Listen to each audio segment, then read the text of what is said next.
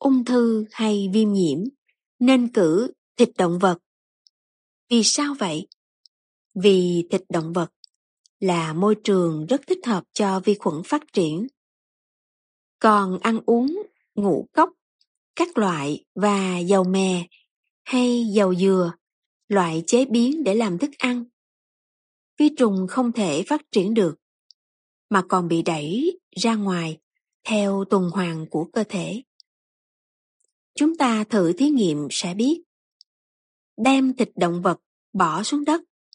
Có rất nhiều côn trùng và vi khuẩn bu lại để ăn. Còn đem các loại ngũ cốc bỏ xuống đất, rất ít côn trùng hay vi khuẩn đến ăn. Chống viêm lợi, viêm nha chu và sâu răng. Theo ngành nha khoa học, bệnh sâu răng phải có 3 điều kiện một Men răng 2. Bột đường 3. Vi khuẩn Đây là các nguyên lý để có bệnh sâu răng.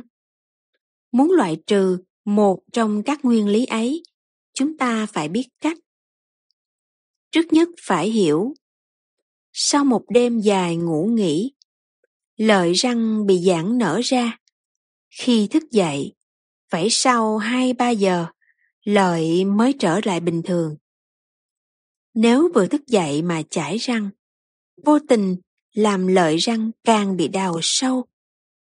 Sau đó ăn uống, tất nhiên vi khuẩn dễ bám vào chỗ hở của lợi.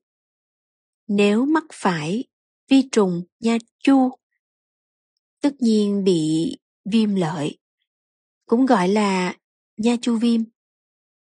Nếu bị vi trùng yếm khí thì sẽ bị sâu răng. Chưa nói đến khi ăn uống thay đổi nhiệt độ một cách quá đột ngột, làm mất đi sự mạnh khỏe của răng và lợi.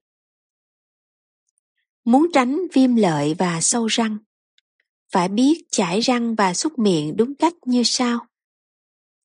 Sáng chỉ cào lưỡi, xúc miệng bằng nước lã, không chải răng. Ngậm 20 giây nước muối pha loãng, một phần muối, 50 phần nước, tức một phần 50. Buổi trưa như buổi sáng. Buổi chiều, trước khi đi ngủ, chải răng với kem, theo chiều răng mọc. Sau cùng ngậm nước muối pha loãng như buổi sáng.